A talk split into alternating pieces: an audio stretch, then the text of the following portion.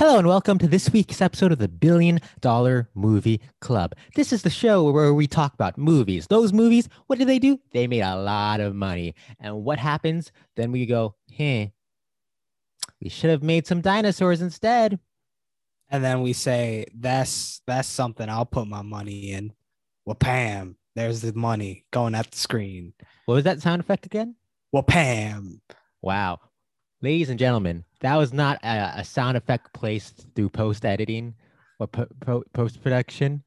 There you go. There you go. That is all 100% from this human being. What is your name? Uh Pawan Mehta. Up, Juan, how are you doing? What is your name? My name, Yes. Christian Masinson. Crazy. Christian Masinson. Remember that name. I want to live forever. I want to learn how to fly. So, Miss Fly! Stinson, we're talking about a movie this week. We're talking about a film. It's, it's got What dinosaurs call in it? it, I think. Oh, is it perhaps 2007's Meet the Robinsons? Uh, I I do remember they had big head and little arms, and this one also has big head, little arms, but they don't say it. Oh, is it perhaps 2000's Disney film Dinosaurs? Or was it the 1990s ABC show Dinosaurs? Wow, there's so many dinosaurs in the world. Especially if it's perhaps a Jurassic World. Fallen And- Kingdom. Yes. Today we're talking about Jurassic World Fallen Kingdom, directed by J.A. Bayona, uh, released on June 27, 2018. God, that doesn't feel like three years ago, and yet it is. Oof. Uh, with a budget of 170 to 187 million dollars, Mhm. released in 4,475 theaters. It was the second widest released ever behind Despicable Me 3. And if you remember last week, Avengers Infinity War did that with 4,474 theaters. Jurassic World Fallen Kingdom 400 to 400 uh, 4,475 theaters. One They- they- extra theater for that. They bribed that last theater to be like, "Fuck you, Avengers, we're better." They bribed him. Mhm. That's that's the only explanation I could think the of. explanation. Uh, very interesting to note. Uh, the weekend before this, Incredibles 2, a future uh, topic in the Billion Dollar Movie Club. Also, One can say next week. one could say next week. Also had a, a, a opening gross of over 100 million dollars, and this was the first time it's ever happened since the year 2007. Hmm.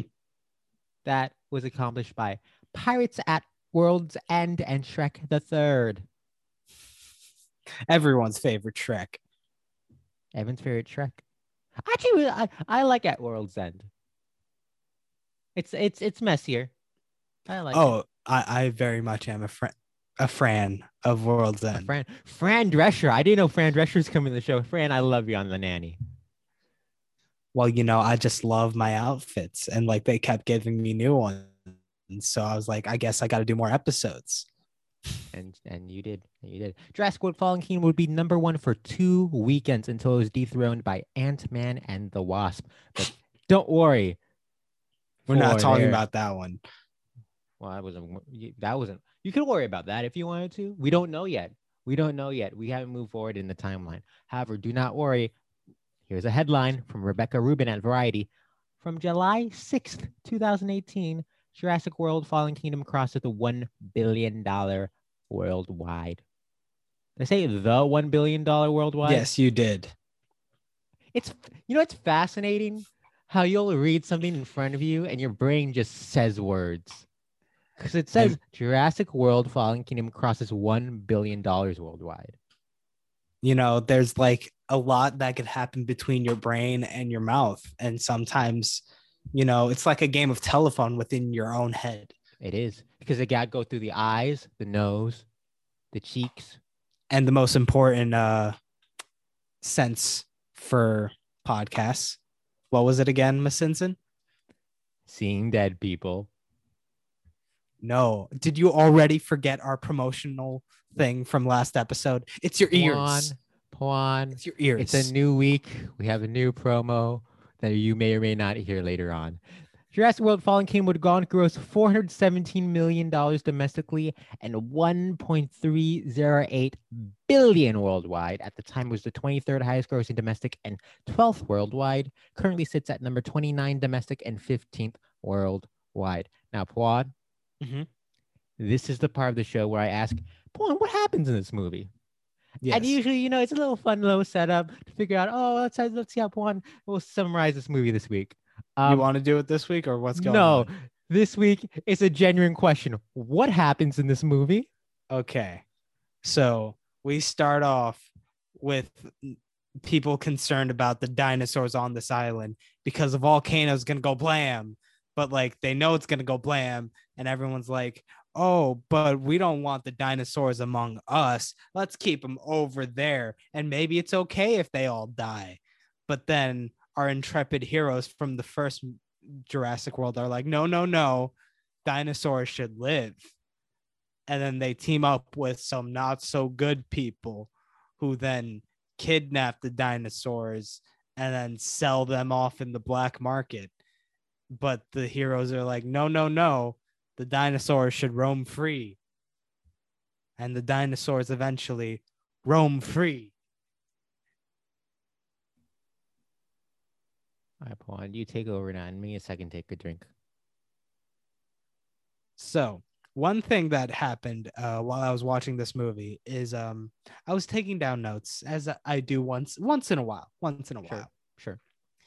And uh, when they first introduced this uh, young girl having a missing mother and she doesn't know who she is, I was like, you know what? This might be a good idea for a fix that I could put in the movie.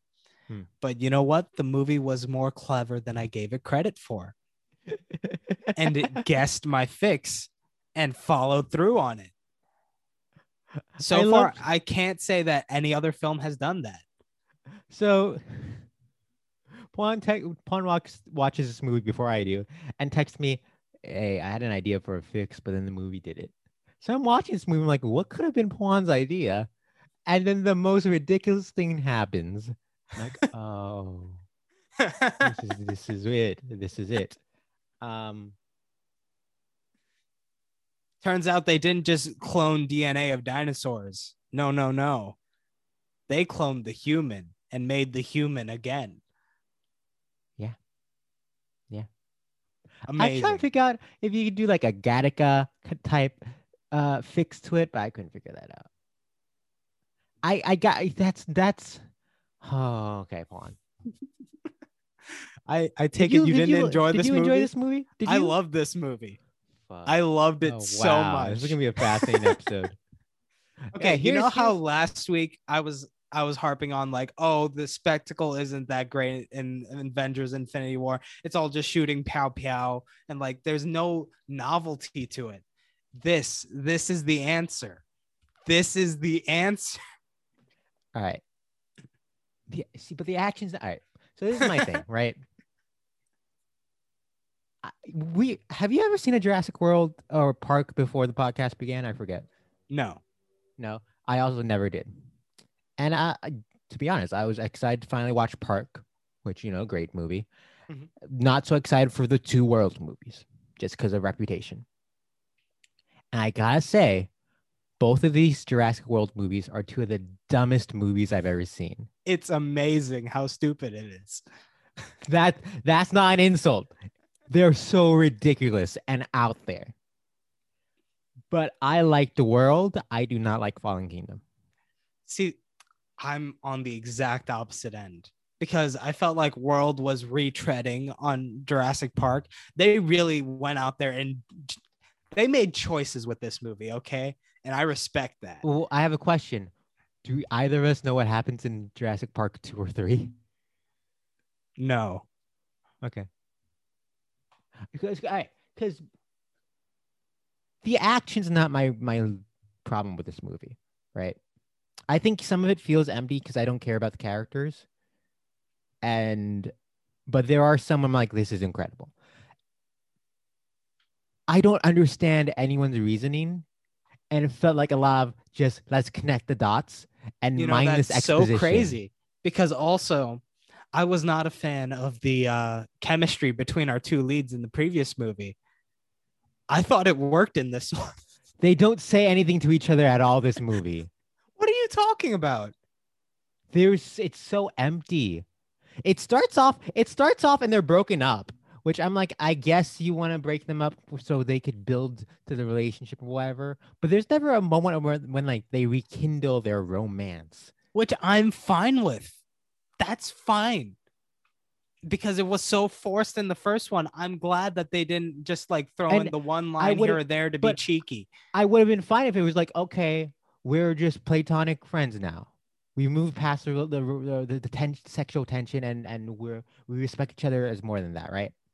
But then they have the kiss at the end. Did I'm they? like, oh yeah, they kiss. Did you miss that? I was too focused on dinosaurs being You know- free. You know when they're like in that uh glass encla- in enclasion? What? Behind the glass. Yes. And then the dinosaur, uh, the lights turn on, the dinosaurs attack, the girl runs away, and it like kind of impales Bryce Dallas Howard's leg. She's like, uh, he's like, I can't leave you here. And she's like, no, go get her. And then she kisses him, or he kisses her.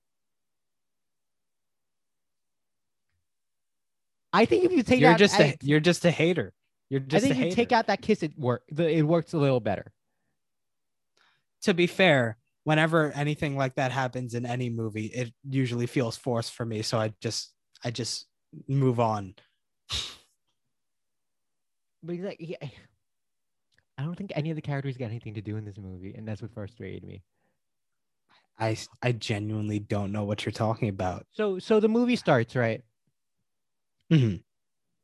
Let's ignore all the random exposition, right? Let's just stick into the characters from World. The only two that come back are really are Bryce Dallas Howard and Chris Pratt, right? And I guess BD Wong, who's Yeah. just a cameo in both.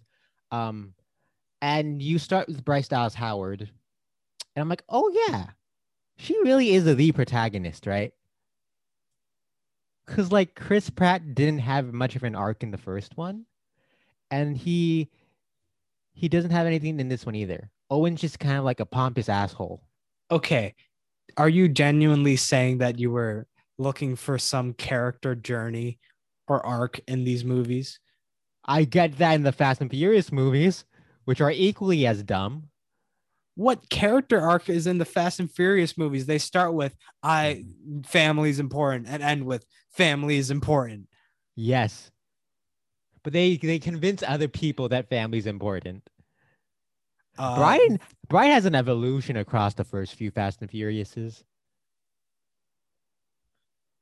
they convince Maisie that she she isn't alone. Okay. I'm The sorry, dinosaurs aren't there to hurt her. They're they, Talk- they could be friends. talking about repeating stuff. Why does it always have to be about the relationship with a child in these movies? It didn't feel as forced in this one as it did in the previous one. It really didn't. I I At, at least she's related to those kids in the previous one. I say this one this one doesn't focus on the kid as much as the pre as Jurassic World. if anything, the fact that that is less of like a character arc or flaw uh for her in this movie, I think is a major plus. Because In uh, Dallas Howard? Jurassic, yeah, in Jurassic World, she was full girl boss mode where she's like, I don't need emotions, I have work. Oh, I, I do appreciate that it's not about her trying to figure out if she could be a mother or whatever the fuck you want to do. But like, what was her arc in this movie? Oh, I'm gonna let the dinosaurs die, and then let's completely go kill any sort of change in the character by having the little girl do it. That's her arc, okay? That's Maisie. She's Well- she's getting her own autonomy in that moment. Throughout this entire movie, she I- was just hiding in corners and being like, I can't do much. I just get, have to escape. And then in that moment, she's like, I made the choice. This isn't just about me anymore. I need to help these dinosaurs. Why is she a clone? This movie has a lot of cool ideas that are just tossed out there. which I'm fine with. because Right. they, they could build on a good amount of them amount of them for the next one, which I'm very hyped to go see. I'm going to see that one in theaters. I'm kind of tempted to now because I'm invested. It it does feel a bit like this was setting everything up for the next one to me. One thing I will say is that the plotting of this feels really weird Yes. in the sense that what you think would be the main like set piece moment happens 30 minutes into the movie. The volcano, right? Yeah. Well, it's all set up around the volcano. And then it's just like, oh yeah, that's it. and then it pivots to be about the the, the ridiculously evil villains. I mean, it makes sense why they'd want to sell dinosaurs on the black market, and that's a cool idea. I do think that the script could have somehow like swapped them, swapped the the order of events, and that probably would have been a more compelling like narrative arc. But they tried it, man, and I'm happy they did. So I they wanted to sell them on the black market so that they could be used as weapons, right? Yes. Because I was like, this reminds me of something. And I realized that that's exactly what D'Onofrio wanted to do in the first one, right? I guess they were just like fulfilling that uh need. Industrialization, But um mega regards- corporations. in regards to the structure of it, right? It is very odd that it starts off so big and then turns into a little more of an intimate thing, right? Right. And that I, I I I feel like when you look at the, the two previous movies we've looked at for the Jurassic Jurassic franchise, right? It starts smaller and then grows and grows and grows by the end. They add more and more dinosaurs. So it's interesting to see them focuses on one super strong di- dino. Yes. Sure, sure. I feel like maybe that's because they probably had feedback feedback on the previous movie that's like they hyped up this huge water-based dinosaur and just brought him out for like 2 seconds. Maybe people were like we need more of the special dinosaur. So they were like we're going to give you more of the special dinosaur. I think it's I think it's less reactionary and more, hey, we have a cool idea. Again, Which I think that this could work just- too. Yeah, I'm not saying that as a bad thing, but it is odd. another thing I will say is that the first time Maisie was go when she was locked in a room and went around to like go into the living room or whatever hallway and she went outside and scaled the building and stuff like that. I was reminded a lot of Uncharted 4. And it there's like a section of that where you play as young Drake scaling through this mansion which looked eerily similar to this one. And it got me thinking, did the writers and like the people who made this movie play Uncharted 4 play through that section and think, you know what would make this better? Dinosaurs. What year And they just ran with it. What year was Uncharted? 2016? Yes. Not impossible. I And you know it, what? It's not impossible. They they weren't wrong. That that did make that better. Because I have not seen anything like this before. Have you? It there is novelty even though it is a much smaller scope. Novelty in what? In the dinosaurs just rampaging through just like this estate. I guess you're saying that, that by by uh focusing on a smaller location, it uh it it it it feels a little more novel rather than a large open field of sorts. Yeah. Um My my problem with that is Mhm. that the estate felt like it never ended. There was always a new room or another room. I'm like, okay, this thing is ginormous, and and I don't have a sense of where everything this is the estate of someone who's able to afford their pr- a private island and make dinosaurs for that island and turn into a theme park. They have a lot of money. Yes, but I would have liked a little more establishment of where everything is in the house. Uh, and there was always like nine other basements. There was always another basement, and it just it it. I like the idea of it being in a house. It felt as ginormous as Jurassic World to me. Now I do like the I don't know if enclosed I agree with spaces, but but I again I just it it there's always another room to run into. There's you can always go on the roof. It just it never ended that house.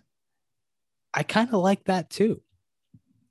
You're telling me you've never had that like fantasy or whatever of like going into a house and just like exploring and there never being an end? No, that sounds like hell to me. Why? Never ending. Just like there's always more to see. You could you can go back and leave at any time, but there's there's so much there. But then you would get lost because you don't know where you are because it never ends. And then you're like, oh, also in theory, that's the Earth. That's just the Earth. Yeah, but like take the earth and make it small. And make it so that scheme you of could, things, the Earth this small. you could go and walk it. Just walk it. One that this this image you painted gives me anxiety. There's I don't know why.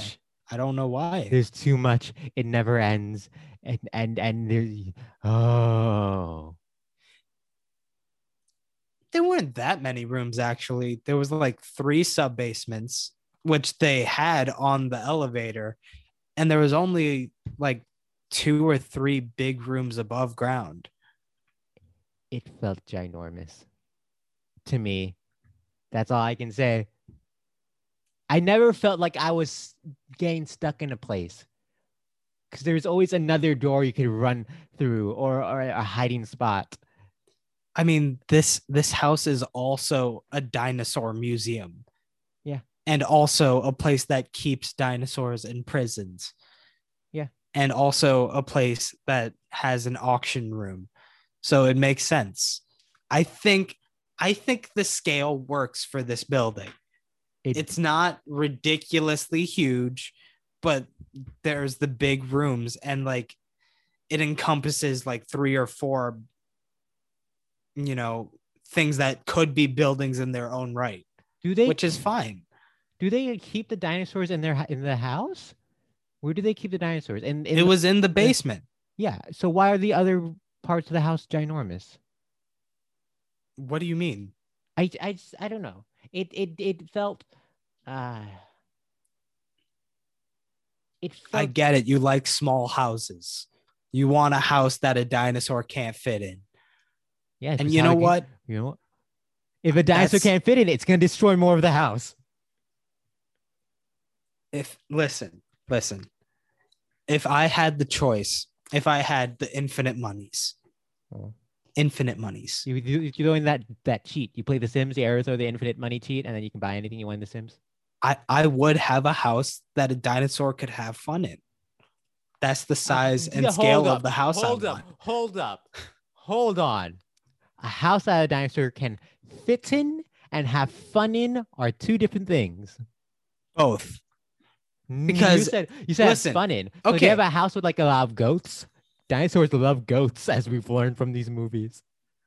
What I meant by have fun in is a place where a dinosaur can run around, not feel trapped in a small space. Because dinosaurs aren't meant to be trapped. Are you They're sure supposed to roam free. Are you sure all dinosaurs want to run around? What about a brachiosaurus or a triceratops? That's the thing. If it's big enough, they could also just hang out in a space. That's up to them. I'm all about free range dinosaurs. All Did right. they not save any long necks? The brachiosauruses? I believe that was such a sad moment. I really felt that. I really like felt moment. that when they were when they were leaving the island and there was that one brachiosaurus just encompassed in smoke. It's and nice then moment. it just and then And shouts- falls. Shout to I believe it's Giacchino. I keep saying it's Giacchino. Let me just double check. I believe it's it's uh I felt it. yeah Michael Giacchino. Wonderful music in that scene. I, I And felt it. Shouts to Oscar Faura for the who shot this film. Very nice scene.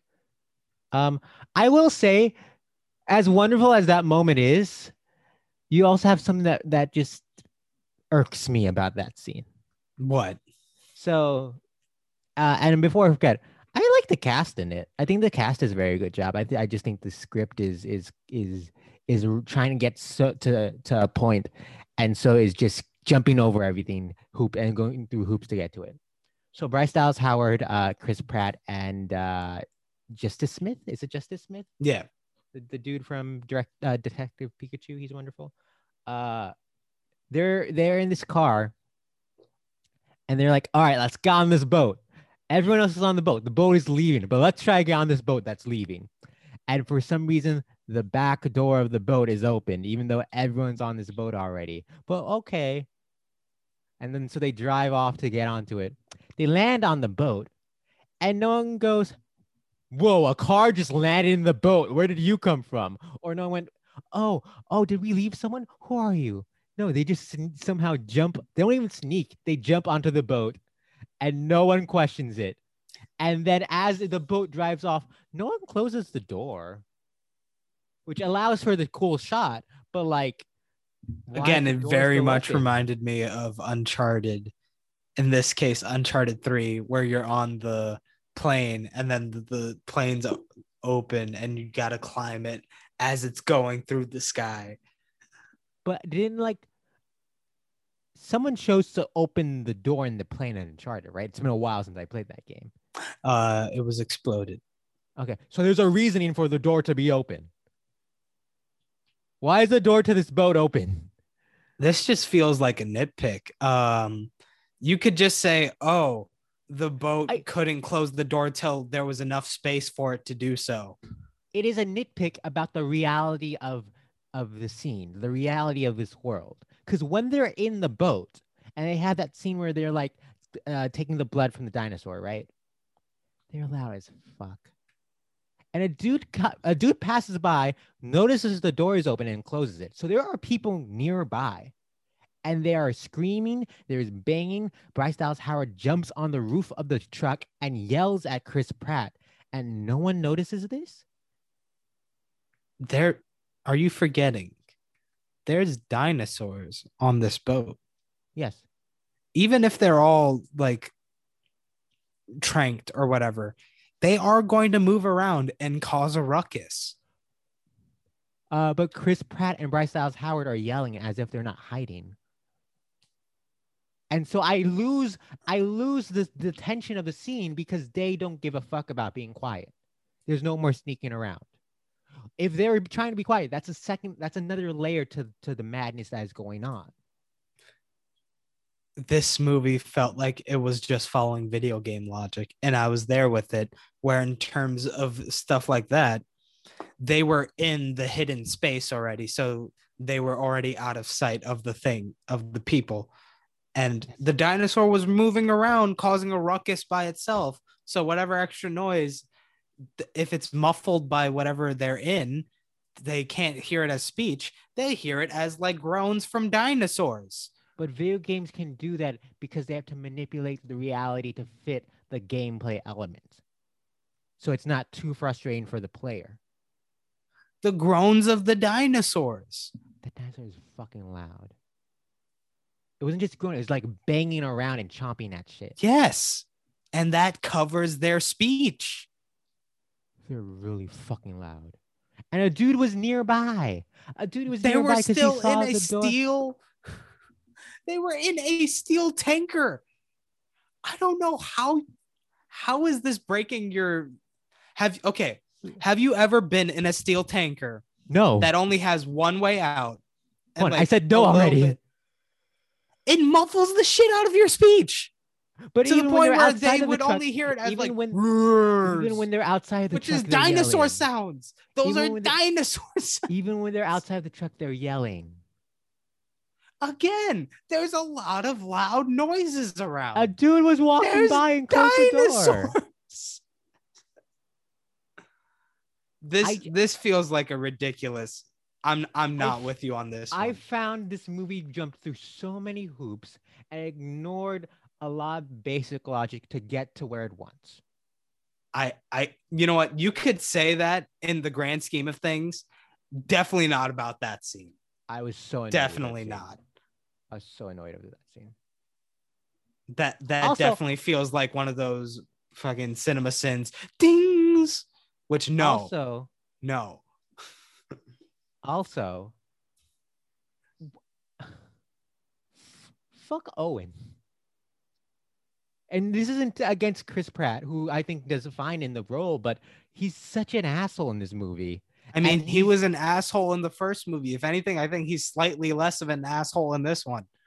because he doesn't say anything in this movie, but he has that one line. Where did I, I I wrote it down? When she goes to tell him to be careful, and he goes, "Remember, you're the one who brought me here." And these two kiss at the end. What? Again, that just feels like it matches with his like bullshit, like male bravado that carried over from the first movie, except there was a lot less in this one, which Why I'm all here for. Why is this the main role though? you know what? Let's put it this way. The one of the main reasons why i like this movie more than the previous one is because the characters were less. I hated i hated the characters so much in the first one. The fact that there's less of them in this one nothing. i like this more But wh- people just watch this for the dinosaurs, then, huh? why not you literally said in the previous movie for infinity war which was mostly spectacle that's like you go for the epic moments Yeah, but there's a build to the moments. Whoa, there was a yelling in my house. Did you hear that? no Someone shouted something. I don't know what they said. I do not know what they said. So it'll be a They- okay There's, sure, there's a build it's not set up with Infinity War. character development but they do set up the set pieces pretty well in terms of like setting up stakes of like what's around what the things that might get in their way are and stuff like that I f- Give me an example. okay so when they're escaping the dinosaur, the big special dinosaur this time in the uh atrium where all the dinosaur bones and stuff are Oh, in the in the inclusion. yes in the inclusion they turn off the lights yes. and they're like we need this off so that the thing can't see us so that sets up its own piece that they go about their sneaking which when the other people turn it back on you know why it's a problem.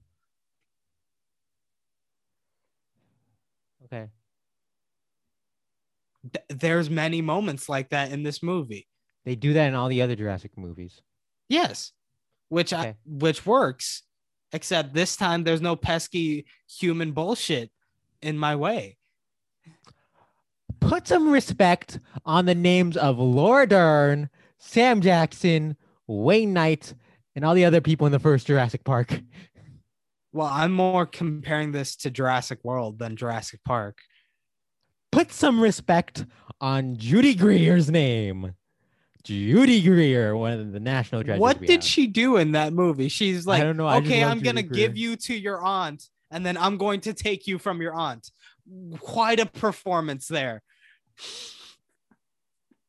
I I'd argue that's more the script than the performance. Again, put some respect on the name Judy Greer and the dude who's Dave Wallace in The Office, a name I always forget. I'd argue that's more of the character, the way it's written, than Judy Greer, and I don't like that you disrespect Judy Greer. I, I, I just this movie's so empty. It's so empty. And like the villains, the villains aren't even fun.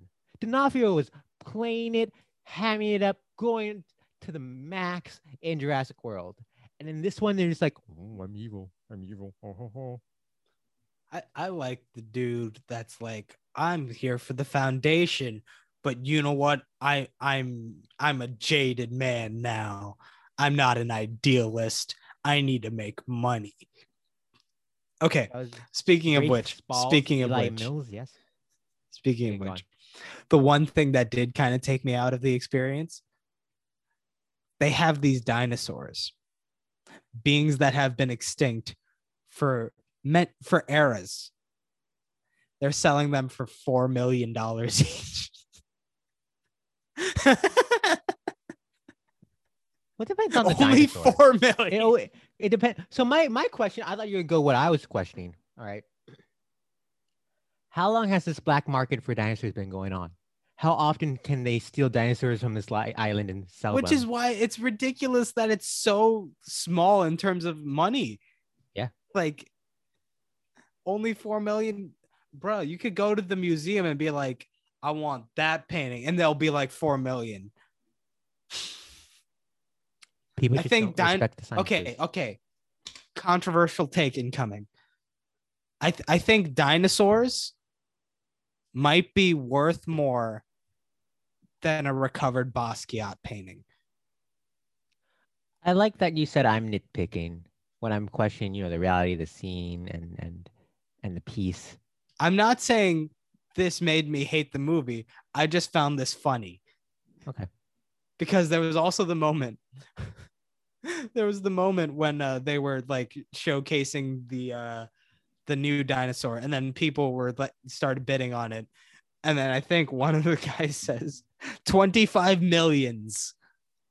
Did he had an S? Was it millions? He did. He added an. S. That's when- That's when they bring out the the prototype for the first time, right? Yeah. That's fine. I put 25 millions. hey, there are 25 millions, yes. I think he's just fixing the English language, which is broken, and we need to fix. that that just that just brought joy because that this part of this again does feel like when you have lines like that and some of the out there plot points like Maisie being a clone of herself it really felt like a 10 year old right Oh no. Oh no, they froze. Okay, we're gonna take a break uh, and try to figure out what happened there. And while we take this break, here's an ad read. hey there intrepid listener slash viewer slash enjoyer of the billion dollar movie club podcast do you know quarters Quarters? What are quarters? quarters are one fourth of a dollar. Wow. That is by US currency and probably by other currencies. Quarter is a fourth of something. That's what that means. Yes. Wow. So these these money items, do they Yes. have like fun things on them? Sometimes you could get a quarter that doesn't have a b- eagle bird on it, but rather a state thingy mabobber on it. My God. Like maybe one of these? Yeah. You could also get booklets of said thing that includes Wow. places to put your states inside the thing. That's incredible. Pawan, th- th- the state quarter series. What part of no don't you understand? That might be a handy summary of the treatment of many years of requests by collectors for new designs on the circulating coins of the United States. By law, the Treasury Secretary has the authority to change the design on any coin that has been used for 25 years. That's the law. In practice, the, the Treasury Secretary can't move a little finger without congressional approval. It was in this environment in the mid 1990s that the concept of a series of 50 state quarters was introduced.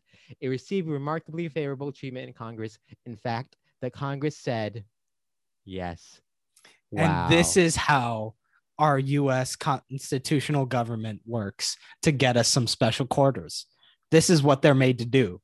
This is their only job. Quarters. Thank you, quarters. Now back to the episode. And we're back. Wow. I love quarters. Just like how Pawan loves this movie, I guess.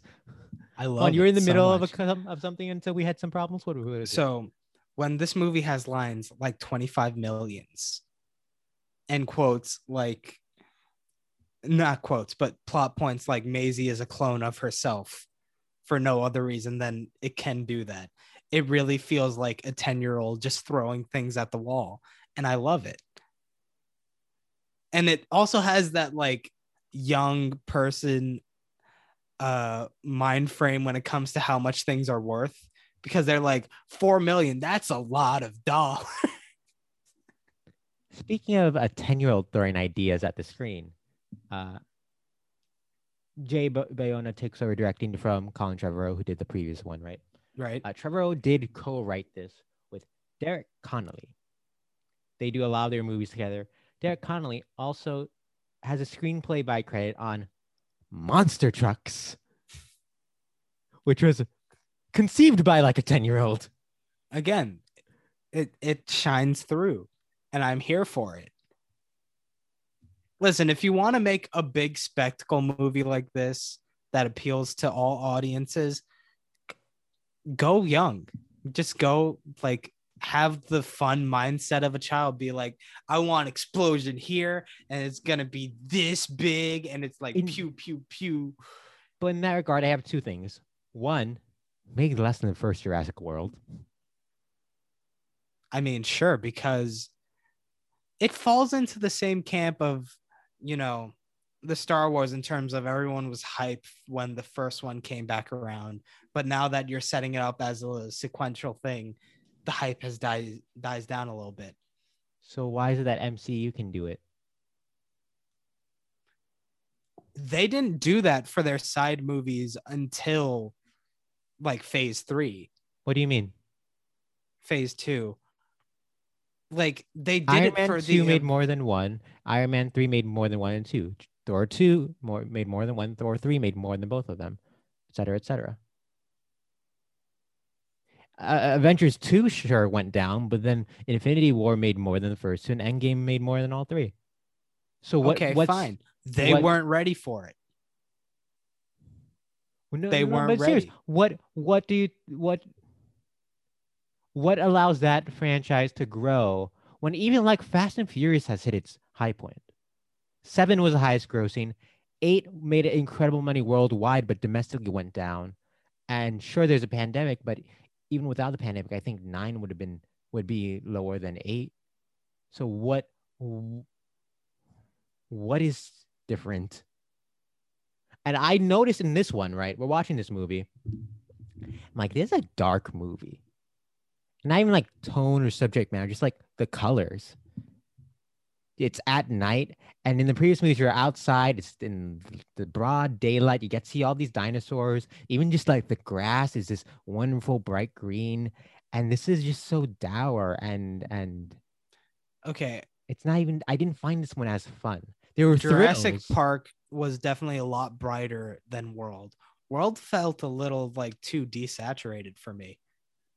I found in the morning Like the color palette of this and that are pretty much the same. It feels like. I Okay, Yes. maybe th- they don't maybe really use just- skyboxes in this one. maybe this one just has more night sequences.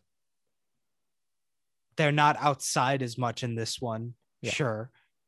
But the color palette feels the same. That's fair. That's fair. Um, I I do want to talk about the opening, the the cold open, right? Which is literally just there to set up that the water dinosaur's out. oh yeah, they didn't really even touch on that afterwards. No, it at the very end you see it eat people. That's it. That yo, I was I was cackling to myself in that scene where they were like the dinosaurs are all free, and then there was the surfers, and then the it comes out from the waves. I was I was enjoying myself a little too much at that. It was it was so fun. I have a question for you.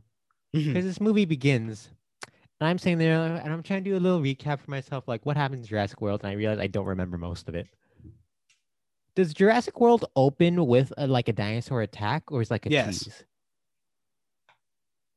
It full-on with an attack. Yes. okay because i remember park has the tease and not full-on attack okay interesting so that, that affects it because i do think this movie is more right off the bat full-on action which I also really enjoyed the way they had that false sense of security in that first oh attack, and then it just comes up, it's just numb.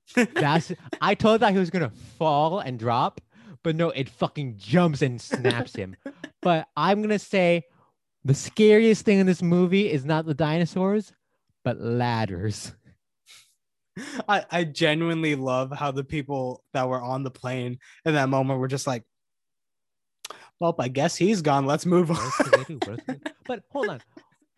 There are two ladders in this movie that are very evil. They toss him down the ladder as they fly on the helicopter. He grabs on, starts climbing, and then the dinosaur chomps on it and tries to yank them down. That's one. Number two, later on in the movie, Justice Smith and Bryce Dallas Howard are climbing up a ladder, and then it falls down and drops Justice Smith. Ladders are evil. That's the other thing. I I really did enjoy the inclusion of like uh both Justice Smith's character and Zia. I, I very much them- enjoyed them. Like, yo, dinosaur nothing. blood transfusion. I wouldn't have thought of that. And I'm so happy someone else did because it's cool to see. But that's not the character. That's just an idea for the script. sure, but like the character ends up facilitating that. They okay, I, I don't see in this movie, I see the characters more as what they are doing. which is so empty to me. Not every I- movie I needs enjoy- internal life. This is all about external threats, Miss Simpson. But you can have both. I like this movie better than the previous one because there's no stupid internal life that's really bad. Because the first one, it was really bad. But I like I like how batshit crazy the first one gets. There's a fucking invisible dinosaur. An invisible dinosaur, and then a T-Rex is, is eaten by like a whale dinosaur. There's a dinosaur blood transfusion. I'm surprised that's what's I- I- amazing you. because it's something I wouldn't have thought of. And like, I'm like, damn, they went there. They did that. It's such a minor thing. There's like a Sure. reverse nitpick. It's like nitpicking something that you enjoyed in it. Okay, so we talked for a bit in the episode that no, I'm- never aired I'm- okay. that sometimes the most unique moments are the ones that end up being the smallest.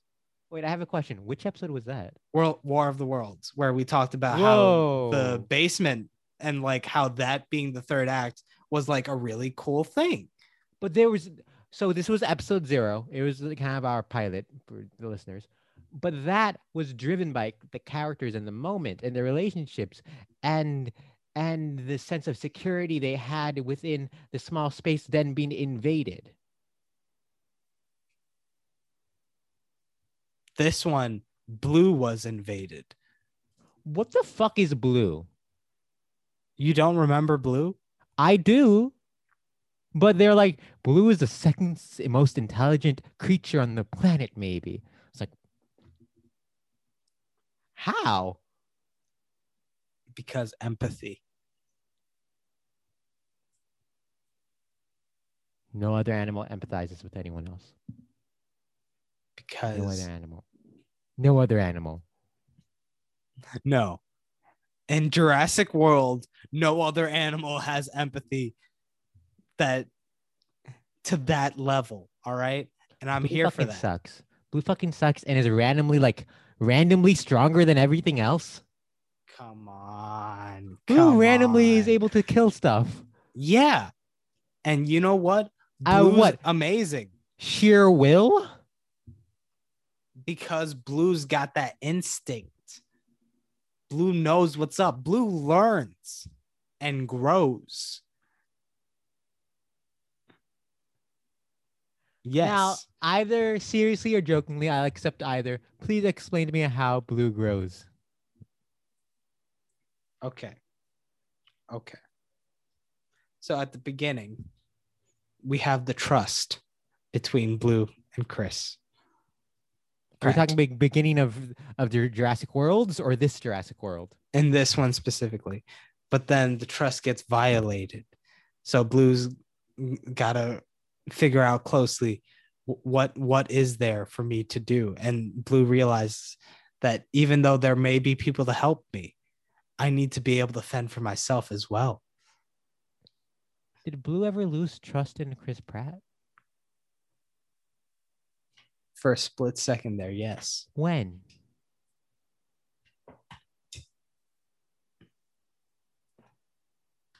Uh, okay. I would say that there was no moment to prove it, but it was there. That's such a fascinating defense for any piece of art you can make. I feel like that's the only logic that could be there for the character development in Marvel movies because everything happens off screen. So you can't prove it. What happens off screen? What happens off screen? Other than like Wanda and Vision, which we go through every week when we get to an MCU movie. It feels like every time Tony ends up going, Tony shows inklings of getting better. And then at the beginning of the next movie, he's like, I'm back where I was.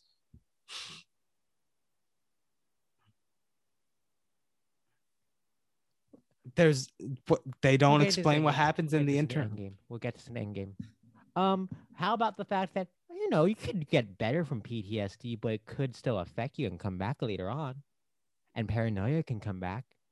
No. You know what? No, I- I'm calling bullshit on that.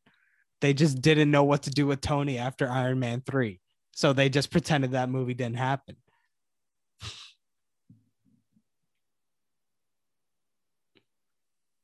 You're telling me that they really thought through what happened in Ultron for each of the characters with where they came from and where they were going.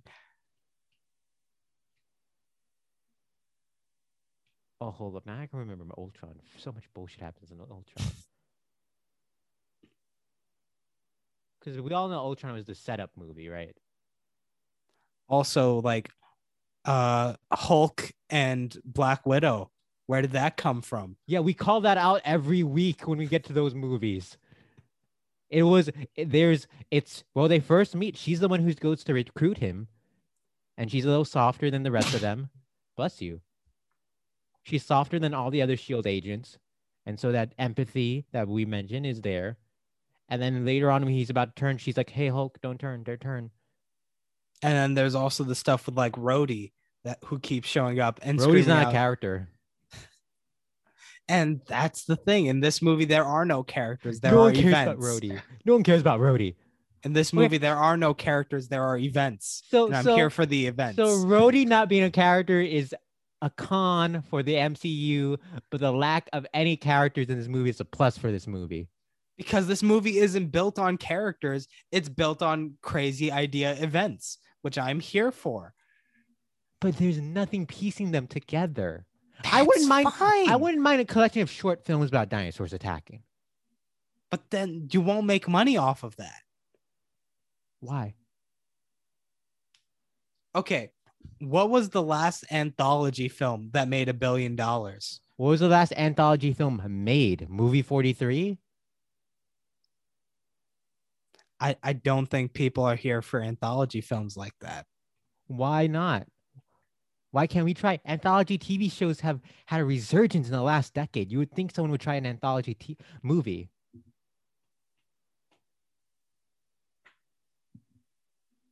You know how Hollywood is. They're not they're not ready for it. They're not ready. It's just because like Chris Pratt is on all the posters of these movies, right? And first off, Bryce Dallas Howard is the closest any character gets to uh, an arc in these movies. She's a protagonist. I'm sorry, we don't need Chris Pratt. Second, at least he's like charming in the Guardians movies, or even his like his naivete in the Lego movies are ador- is adorable. But here, it's just you you have this asshole you're supposed to root for. Yeah, that was there in the first movie too, except in this Yeah. one it's less. It's a problem in both of them. Again, I I like this. but you get less of it here. And you're angry that you get less of the asshole. Is that what I'm hearing? I don't think it was less. There are fewer instances of the same amount of assholeness. Which And- makes it better. Does it?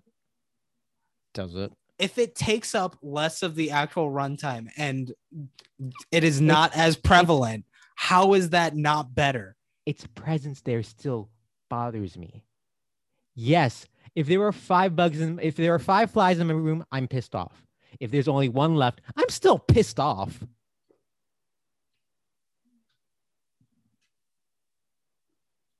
I don't I don't think that's the same thing. All right. But yeah, I don't need Chris Pratt in this movie because he does nothing, and he's on all the posters. Like, why? Because he's a big name. Bigger than Bryce Dallas Howard. He wasn't when they cast him in this movie. They wasn't. He wasn't when they were first promoting Jurassic World. Guardians came out 2014 in August. That would have been around when Jurassic World's promo probably. I think that was when they were really pushing him as a big star in that moment. So But they were couldn't- banking on him growing bigger and bigger Why can't we bank on Bryce Dallas Howard? because that's not how it works. You know, okay, ideally, sure, but nah, that's not what what was happening. Also, I f- I feel like they take any opportunity they can to make Claire the the butt of the joke. How? um her when she goes to jump on the dinosaur she they have like it's like oh you're gonna have to jump on the dinosaur and then she does she's like uh not not too too rough and and they and like i don't know they make her like look the idiot when when they wake up and her hands like on his chest. And he looks at her like oh yeah she wants it. Like and then like whenever they're like, "Oh, you don't know how to handle dinosaurs and do action because you're you're a boss lady," I'm like, oh, "That's I don't like that." I don't like that. Again, that that just feels very surface level as opposed to say again what happened in Age of Ultron where oops Black Widow lady falls and tits in I don't like Bruce that either. We both, face. we both called that out as well. I'm fine with a hand fall. Pre- okay, falls happening, and then you are in a like uncomfortable situation. I get, and I'm fine with as long as it's also not heavily sexualized, which you don't get in this one. She's always the weaker one of the two. And Why is she? Why does she have to be the weaker one of the two? If you're I throwing mean- out rules, right? Why can't she get badass moments?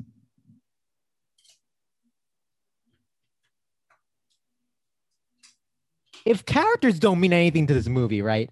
Why can't she save the day? Why does the little girl always hug Chris Pratt and not Bryce Dallas Howard? She never met Chris Pratt except for like a video. She she saw Bryce Dallas Howard in in person that when Bryce first comes to the mansion. yeah, and who was Bryce talking to in that moment? And who was she making a remember- deal with? I generally do not remember. she was making a deal with the person who literally locked her in a room. Was she always um afraid of him? Because she wanted to talk to him in the beginning. Yeah, Remember? about the dinosaurs and like what's happening with the dinosaurs. Was that what she?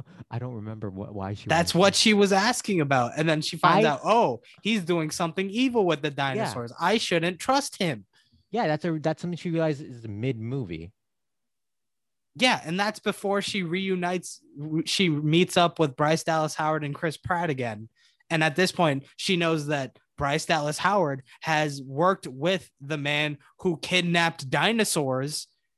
The and all she knows of Chris Pratt is the video where she, he was nice to Blue. If you want to go into that, no, it the film totally does not. Present, the film does not present that at all. yes, it does. No, it isn't. The film doesn't have a second when she's like cowering away from Bryce Dallas Howard. That's literally the moment where she decides to hug Chris Pratt and be like, I trust you instead of her. Yes. I think you're adding you're adding an explanation built off of evidence. I appreciate the evidence, but you're you're pulling this out of your ass to explain her hugging Chris Pratt. Because it'd be one moment if like Bryce Dallas Howard offered to hug her and she's like no, and then runs to Chris Pratt. But no, she just runs to Chris Pratt like twice in the movie. I think it makes sense. It it fits with her character in those moments. What what is her character? A plucky kid? A plucky kid? Ted Levine is in this. Uh best known as Buffalo Bill in uh Sons of the Lambs. He's in Monk. You know Ted Levine was in Monk. Um he's in this. He is all right with what he's given. Which one was he? He's he's the dude who collects the teeth. Who's like, I'm Oh. evil. And that's his thing in the entire movie. I thought he was fun. Yeah. He's fine with what he's given. He was he was Uh, fun. He was cartoonishly evil in a way that was fun. But I didn't it's not as over the top as D'Onofrio was. I I don't remember him being that much Okay. like more villain than Uh that much more campy as you are portraying. shout outs to James Cromwell. I believe. Yeah, yeah, that's right. We would know James Cromwell uh, from his recent appearances on Succession.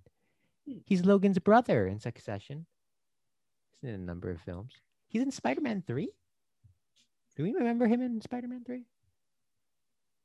Who was he? Like know. the character name. I'm looking up. Oh, we have two Spider Man 3 alums in this then. Because uh, Bryce Dallas Howard. Oh yeah. I, I was thinking, was Bryce Dallas Howard in uh Grinch? How the Grinch Stole Christmas? That sounds familiar. But I don't know. Like I can't tell you who she was. She would have been well, it would have been like a baby, bless you, baby Bryce Dallas Howard, and that'd mean she didn't be in two of our bonus episodes. Um, James Cromwell, Captain George Stacy. He was uh her dad in that movie. Ah, yes. He's fine. He's solid in this movie. Uh, I was uh, I was unaware of a lot of stuff for this actor. Let me find uh, their name. Geraldine Chaplin plays Iris. Iris is the housekeeper slash nanny, right? Sure. I sure. didn't. I was unaware. She's the daughter of Charlie Chaplin. Hmm.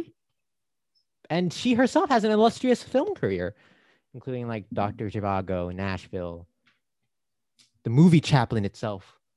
And then she's in all of J.A. Bayona's uh, movies.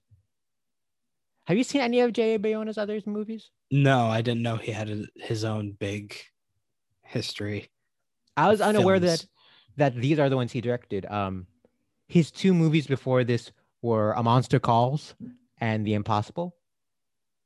And I'm not familiar with what The Orphanage is. Oh, That- that's, a horror movie, I think. Yes, yes. But yeah, qu- quite the pedigree. Uh, and I think he does a great job. My favorite scene in this movie is one of my favorite scenes we've had in the podcast, actually. And I think if I cared about the characters, it'd be really great. But um, there's that awesome scene. Volcano finally erupts, and then the uh, it's Chris Pratt, Bryce Dallas Howard, and uh, Justice Smith, and they find the, this gyrosphere that was seen out from the first one. And then so Bryce and Justice get in this sphere and it falls down the cliff. And they're trying to break out of the sphere.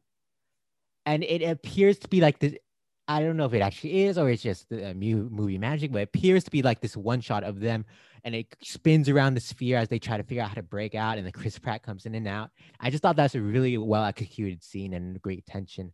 Just basic, like, you know, trying to get out of water so you don't drown.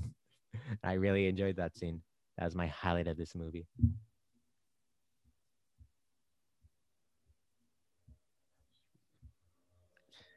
There, You there was one moment that was pretty badass from Bryce Dallas Howard, what? where she utilizes the gun for the dinosaur. But she just shoots it a bunch, right? Nah, she sicks it on Chris Pratt. And I didn't I didn't understand the point of that. That's why I forgot about this point. Can you explain it? What was the point in that? So it moves forward? So the thing was that the dinosaur, when it was stepping on the glass, it was breaking through. So the whole point was to try to get the Oh, dinosaur to I just see. ram directly so that it would fall down. I I appreciate that more now. I did not get that in the moment, but I appreciate that. Again, set up payoff for the set pieces. And also, I feel like you're you're saying there's no character to Maisie. No character to Maisie. Yeah, she's just a cute Get kid. She's just just a, she's if we're ranking the kids in the Jurassic movies we've seen, she's first or second. it's a conversation between her and then the two kids from Park. But that doesn't mean much when we both hated the kids in the world so much. yeah. Uh, this really feels like more her movie than the other characters. Who who's the her you're speaking of? Maisie's, Sure. There is more which is why she gets to press the button at the end. But why? What do you mean? Why? But wh- so so the the whole question of this movie, right? The question this movie's presenting is do dinosaurs should we kill them or do they have a right to live among the humans? And Bryce Dallas Howard is like, yeah, they should live. And by the end, she's like, no, they're horrible. We can't control them. We had to kill them. And then the kid comes and presses the button and releases them. Why? What does that do with the initial question? Well, okay. The question is slightly more nuanced, slightly different than that, in that Okay. this is more about, well, we brought them in and they're not like natural, quote unquote, or whatever. So, should they continue to exist outside of this space that we have for them and be part of the overall world? Sure. So, in that sort of thing, Maisie is also something that quote unquote was just human engineered. Sure. And by extension, she's like, this question also pertains to me. So I want to be free. Okay. Okay, that works. That makes sense. It really, we, if this isn't evident enough in the podcast, when you don't like a movie, you're not there for any of its bullshit. So Yeah. maybe I was just unreceptive to anything by the end, but that that makes sense. That makes sense. Yeah. There's one moment I really fucking love. Which one? when Bryce Dallas Howard and Justice Smith are climbing up when this like dinosaur comes in in and tries to attack them in the lab. Also, the the the way the setup of that scene, amazing. I love how there's like the lava, the line of lava as like a bit of a space between them. It's, it creates that line, and then the thing's trying to push through, and there's like the moments where they got to go around. It's it's I like it. I, I like forgot it. about the lava element of that, but that's sure. Um, they can't reach the ladder, and Bryce Dallas Howard turns her head and shouts, which, which with arguably the most acting ever seen in any movie. She shouts, "Chair!" and points at the chair. Okay, I love that moment. now since since that's what you love, I really need you to go see Venom. I need you to see Venom. I was sold on Venom. I'm just not dying to see it. I will No, see no, it by the time Venom Trust 2 me, comes i- out. if you really love that, you need to see Venom. I'll see it by the time Venom 2 comes out. All right. I can't let there be carnage if I don't have the Venom in the first place. because there there is very much a similar moment which is like sold perfectly in that movie too. I'm very sad. I was looking it up to see if anyone else mentions that line, and there's no like screen cap of her saying chair. And I think that's just a, a wonderful moment. Oh, that's funny. Funny, funny. All right. I, I think uh, that ends our discussion. Yeah, I think uh, Jeff Goldblum, he's in this movie. He, he raises the question, the important question, which is the uh, overall. I'd, I'd say that's the core of the movie in a sense. Sure. I, I I will say again, although I didn't enjoy this movie as a whole, obviously elements I enjoyed, in- including those involving a chair and or a ladder. Uh, I I'm I like where the this franchise is for future installments. I think this is. We'll see what what Dominion does, um, but this feels like it's their Age of Ultron. Just lots of setup, lots of setup. Let's let's get the pieces in line. We don't care how we get those pieces in line, but the pieces are there now, and let's see if they can build off that and and, and make something uh great. I don't know. I feel like that's underselling it. Because I feel like this does this doesn't just throw things around in terms of like terrible ideas. It's good ideas. But they're just ideas and not they're not fully fleshed out yet. Ultron had a bunch of ideas that weren't fleshed out because they were nine million. Somehow, even when you have like a two and a half hour movie, you can't fit nine million ideas in it. And so, and so in phase three, we think- saw I don't fleshed out a bit the- more. You know, now that I'm talking through it, I don't think it's as all over the place as that. Like how Oh, no, I I just so explained either. with the Maisie connection of how it ties into the main question and stuff like that. I think this is actually a little bit more focused than something Oh. like Age of Ultron. I, I, there's a comparison. It's not uh, uh, an exact replica. I do think this is a tighter movie than than Ultron, and but I do think the point of this movie was to set up dinosaurs are now in the world. Right. That was the goal of this movie, I guess. and now you have a lot of more avenues to explore, and that's not a bad thing to have. At least there's a plan for the franchise. That's all I'll say. That's all I'll say. That was our conversation on Jurassic World Fallen Kingdom. A nice, arousing conversation, I think. yes. Of highs and lows for both of us. Roller coasters of emotions. Uh, but Not no film is perfect. no, no film is perfect. And uh, no you matter know, how, no matter how much BD Wong, shout out to BD Wong. We're gonna talk about him a lot. He he has fun in this movie. No, no, no amounts of BD Wong messing around with the DNA of stuff. Will make a movie perfect.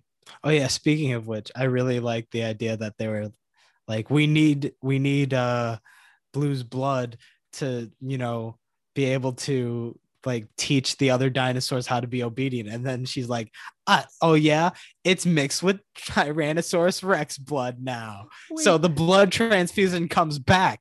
Did you forget about that? The blood yes, transfusion. that's why he needed the thing. blood. Yeah. That's why he needs. Again, the two Jurassic World movies are two of the dumbest movies I've ever seen.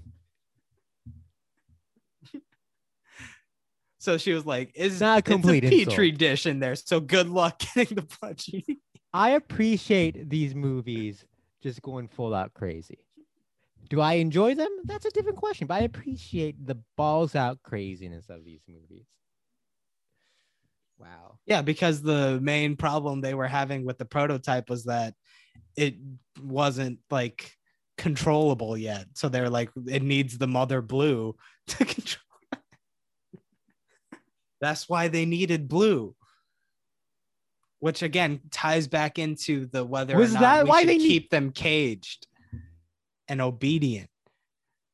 It all ties together, Miss Simpson. Well, Put respect on Fallen Kingdom. I just said I liked it better than Ultron. Is that not enough? Are you not entertained? So let's let's go into some tweaks, some Yeah, uh, yeah. some cranks that we'd uh chink out, some hinges that we'd oil up. Who do you, If you will. Who's, who's starting this week? Uh, I think you could start. All right, cool, cool. All right, starting off, uh, uh who's who's the actor? Uh, Ted Levine, right? Mhm. He shoots Blue. Blue's tranquilized, like, oh no, Blue's tranquilized. And Chris Pratt's like, no, what are you doing? Don't shoot Blue. Ted Levine shoots Chris Pratt. However, shoots him in the heart, thus killing Owen. Owen no longer in this franchise. Because there needs to be a weight to these movies. We have to know that the characters we're supposed to care about can die. I will say, these movies pull off uh, characters you hate getting eaten by dinosaurs very well. It's always victorious and a, a fun moment, but you need to know that the main characters can die. So Owen's killed by a tranquilizing dart. All right. Next up, they're in the auction. They're auctioning off the dinosaurs. Twenty-five And- millions. Yes, 25 millions. And as mentioned earlier, not too many returning characters from the first Jurassic World. You know, like Lauren Lapkus and Jake Johnson aren't back. D'Onofrio's not. Did they kill D'Onofrio at the end of Jurassic Park? I forget. Anyways, uh, so we have Chris Pratt and Bryce Dallas Howard are back. I think we need an, the star, the true star of Jurassic World, back in the auction scene. So in the auction scene, countries are auction are, are bidding on dinosaurs, and it's out of here. What did I say? You said countries are bidding. Aren't they all from different countries? Yeah, but they're not representative of country. Whoa, fine. It's just it's just uh, billionaires from all around the world that want dinosaurs. I thought they were representing the countries. No. I misunderstood. it turns out I misunderstood a lot of this. Um, out of nowhere, you hear you see a hand shout out a number of money. It's Jimmy Fallon. Jimmy Fallon's back auctioning for dinosaurs, and the dude next to him's like, "Man, what are you doing in the auction?" And Fallon's like, "What? I want a dinosaur for a sketch." So that's that's that's another addition. Fallon's back in this movie. Next up, the, the prototype comes out prototype very scary dinosaur, not the scariest dinosaur that could ever be. You know, you could always make a dinosaur scarier. How do we make this dinosaur scarier? Wow. Has little has his, his, his dinosaur hands, and when it opens his hands like this, kind of like throws them down, a ladder pops out. it's a ladder dinosaur, the scariest of dinosaurs. And uh another fix. They're at the auction. They're buying they're buying dinosaurs. This time it's a silent auction. No one's actually saying the amount after Jimmy Fallon. Jimmy Fallon messed everything up. So from there it becomes a silent auction. Everyone's raising their hands. That's not how silent auctions work. Turns out, Do you not know how silent auctions work? all right, I apologize. Maybe it's not a silent auction, but it's an auction that is silent. I'm no, referencing something else. I'm referencing something else. Sure, May sure. build- but I, now I'm just asking. Do you know what a silent auction, auction is? That's when they write the amount and then put it in the box and then okay. Yes, yes, yes. but I'm thinking of a scene from a film. All right. So so um the villain has a little assistant man. We didn't mention uh Rafe Spall is the villain. He has an assistant man played by Toby Jones. It's like the little he's running the auction. Toby Jones, a great actor. Uh I I, I enjoyed him very much in the Captain America movies. I didn't realize he's Dobby the house elf in the Harry Potter movies. That's cool. He as great as great as he is, he's being replaced in this movie. He's being replaced by one of the great American treasures we have. Yes, not Judy Greer, a different American treasure, Bradley Whitford. Bradley Whitford, known for *Handmaid's Tale*. Uh, I I first became aware with him with *Transparent*. *West Wing* he's in. Bradley, I think he's in *West Wing*. I may be wrong about that. Bradley Whitford ran an auction in another great piece of cinema in the 21st century. Yes, Get Out. These countries aren't bidding to own dinosaurs. They're bidding to put their bla- their brains inside the dinosaurs because that's what Bradley Whitford does. Bradley Whitford places people's brains in dinosaurs, and that's what this auction's for. Now, post credit scene. Am I correct that the only post credit scene was like the pterodactyls? Yes, Yes. pterodactyls flying around. Okay, so new post credit scene. Bryce, because Chris Pratt's dead. Remember, I killed Chris Pratt. Yes. Bryce Dallas Howard still has. Uh, is it Macy? Yeah. She Maisie. still has, she still has Maisie, and she's like, I don't know if I can raise this child. I don't know if I can raise a child. And Maisie's like, I have a solution. So they drive back to the mansion, and they find Blue there. Blue's still there, and Bradley Whitford's tools are still there. And they put Maisie's brain inside of Blue, and now Bryce Dallas Howard and Blue are gonna team up for the future movies. There we go. I think I made this movie better. Okay. That that was pretty good. That was pretty good. Thank you. Thank you. Now, Pawan, how do you think you you can improve this movie? Okay. So we talked about how ridiculous it was that Maisie is a clone of herself and stuff like that. Sure, sure. Sure. And you know, they say that there's there's the rule of 3 with movies where like you got to like set it up and then like have the reaffirmation and then the big one. And we also talked about how it's weird that the huge set piece is in the middle of the movie. So we had we know going into this movie, you could clone Can you dinosaurs. finish that thought? You said we talked about how weird it is that the set piece is in the middle of the movie. Yes. Oh, just how weird they are in the middle. Yes. Okay. I'm I'm getting somewhere. I'm going somewhere with this. So we had we started with like yes, we know going into this movie they've cloned dinosaurs. And then in the middle of this movie we know yes, they can clone humans.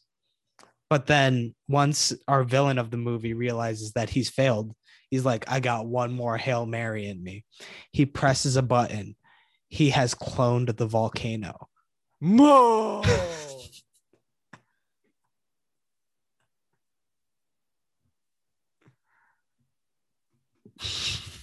That's it. That's it for the podcast. Thank you. It's been 35 weeks. We were so close to the end, but we had to end there. So now you have you have the uh the uh, setup of what the ending of this movie currently is, but you heightened it by also bringing back the huge set piece from earlier and combining the two, Where bringing it to the- this new apex. Where is the second volcano? okay, so the house it's it splits apart My God. And then from inside comes up a volcano from the fourth sub basement. How big is the sub basement? How big is the fourth sub basement? Is it as big as one, two, and three combined? it's it's big enough to fit the entire volcano in it underneath the third sub basement. Wow. But the thing is that there wa- the elevator didn't go down there because this was this was a hidden thing even from everyone else in the building. Huh. Wow. That's incredible. um and my other fix so like we also said you know what this sets up the future movies really nicely in terms of like the dinosaurs are out in the open but you know what i don't think that's enough. So in the final scene in the end credit scene we have the pterodactyls swooping around like las vegas and whatever. So what i want is um we're going we're going to retcon some things. There's when the pterodactyls are flying around because of their wings or whatever they blow a newspaper in front of the camera. And you know what the date is on the newspaper? Whoa. Summer 2012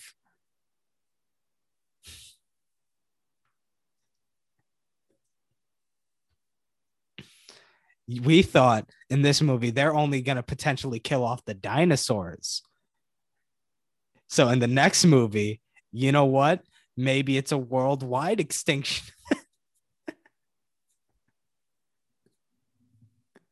Is this in the same franchise as the film 2012? Or is it- yes Okay. Wow.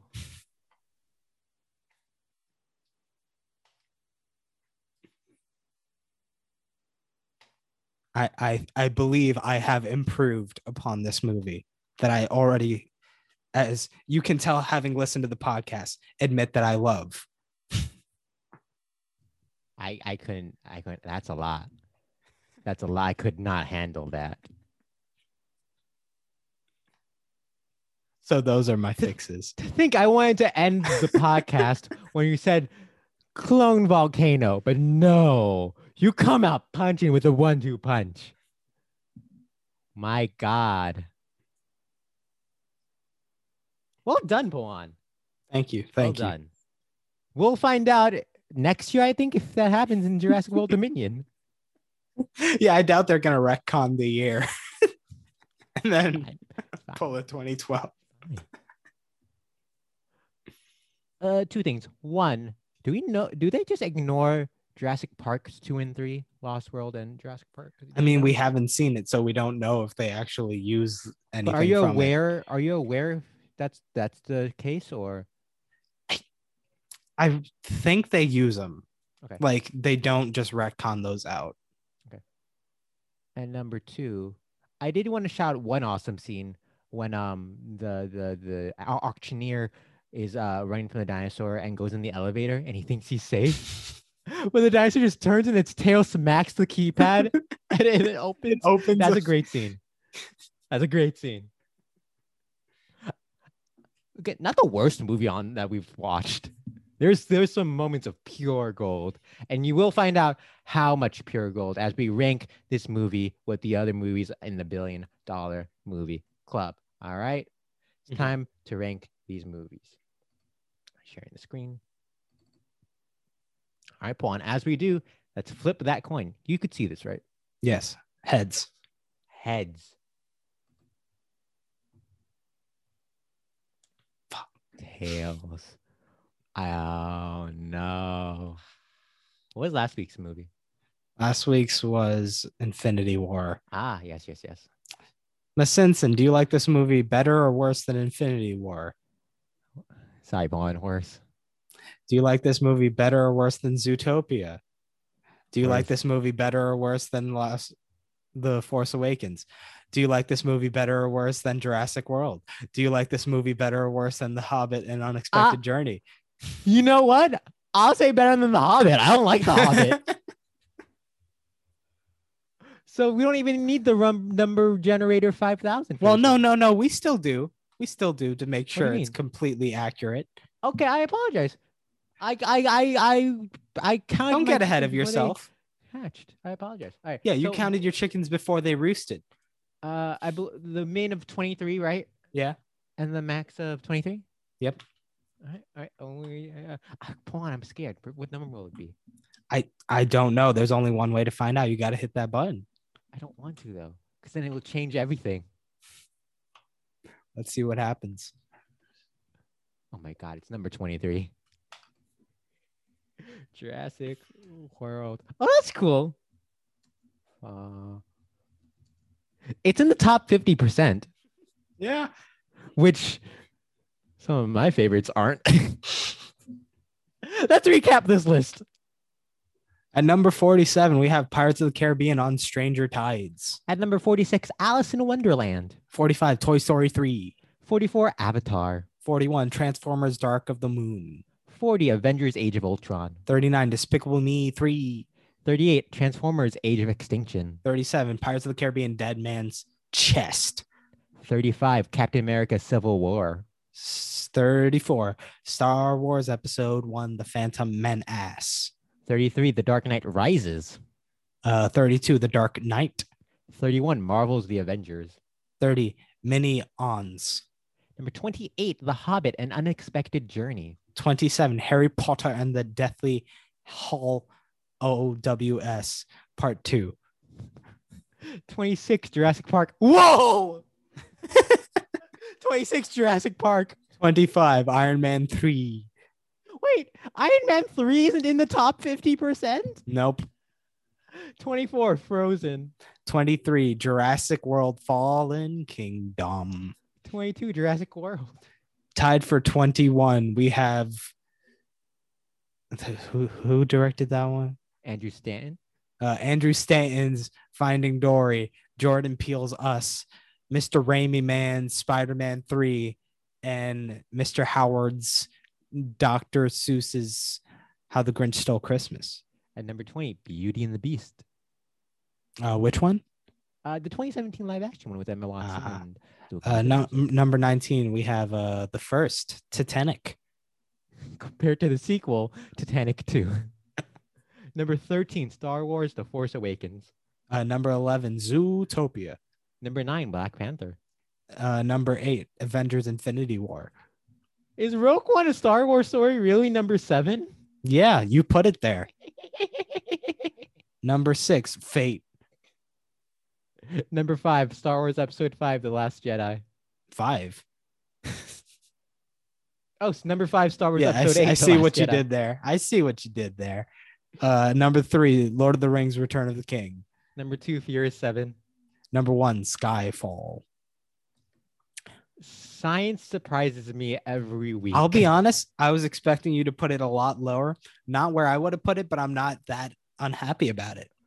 Oh, I thought I was going to be lower too. And then I saw The Hobbit. I was like, I don't like The Hobbit. I mean, I could have said another movie, but I didn't Yeah. because we did the- play around with that before. You chose the right answer for this to happen because that's science. Because I know you hated the Hobbit. I don't think I, but I hate it. Well, it feels like it. you were very, very, very much dissatisfied with your time spent with that. In retrospect, I don't remember anything about it except for the Gollum. Uh, is it Bilbo scene? Right. Yeah. I like that. I don't remember much about it. Yeah, you know what I do remember? That this was an episode of the Billion Dollar Movie Club. Thank you for joining us uh, each and every week. Uh, follow us on Instagram and Facebooks and Twitters now. We are we're on we're on all of those. Just search a Billion Dollar Movie Club, except on Twitter. Twitter can't fit the entire name, so we're the we're we're at Bill Doll Movies. I I love when you build the dolls. and make movies about them. You know, Chucky, Annabelle. Those those dolls always get top billing. So expensive. That's why they don't make too many of those. uh, Bratz. Bratz is based off. There's gonna be a Barbie movie. There's gonna be a Polly Polly Pocket Pocket movie. Jinx. Who? It's like it's um. It's like they just announced Lily Collins is gonna do that, right? yeah. uh, But who's Lena writing it? Dunham? Lena Dunham. I don't know if that's as weird as the Barbie movie that's currently being worked on by Noah Baumbach and Greta Gerwig. Odd pairing. Uh, uh, like us and subscribe on the Spotify's, the Apple Podcast, the Google Podcast, the YouTubes. Send us a comment, a like, an email on that electronic mail. What is that email address? Uh, billion dollar movie club at gmail.com. Mm, yes, it's Jamail. Jamail. Uh, shout out as always to Max Lisimachio for the art that you saw at the beginning of this podcast and on all the arts that where, where we need to post stuff. And See you next week for uh, next week. Incredibles 2. It'll be a fun 2. conversation. Oh, I don't like the sound of tone, but we'll see what happens next week on Incredibles 2. Remember to grab your chair. But quick question. Did it come with all the states or did you have to put it in Fuck off. yourself? No. Are you are you Huh? questioning my authenticity as a collector? Yes. Now, if you notice today, Juan's closet is slightly ajar. The doors are a little opened as if there's a secret, as if there's maybe a monster or two in there that go by the name of Sullivan and have the uh, deep, booming voice of one John Goodman within that closet. Is James P. Sullivan in that closet? Is his name James P. Sullivan? The world will never know. The world will never know. It's that the number of licks to get to the center of a Tootsie Pop. The two greatest questions, mysteries, even, that the world will never solve.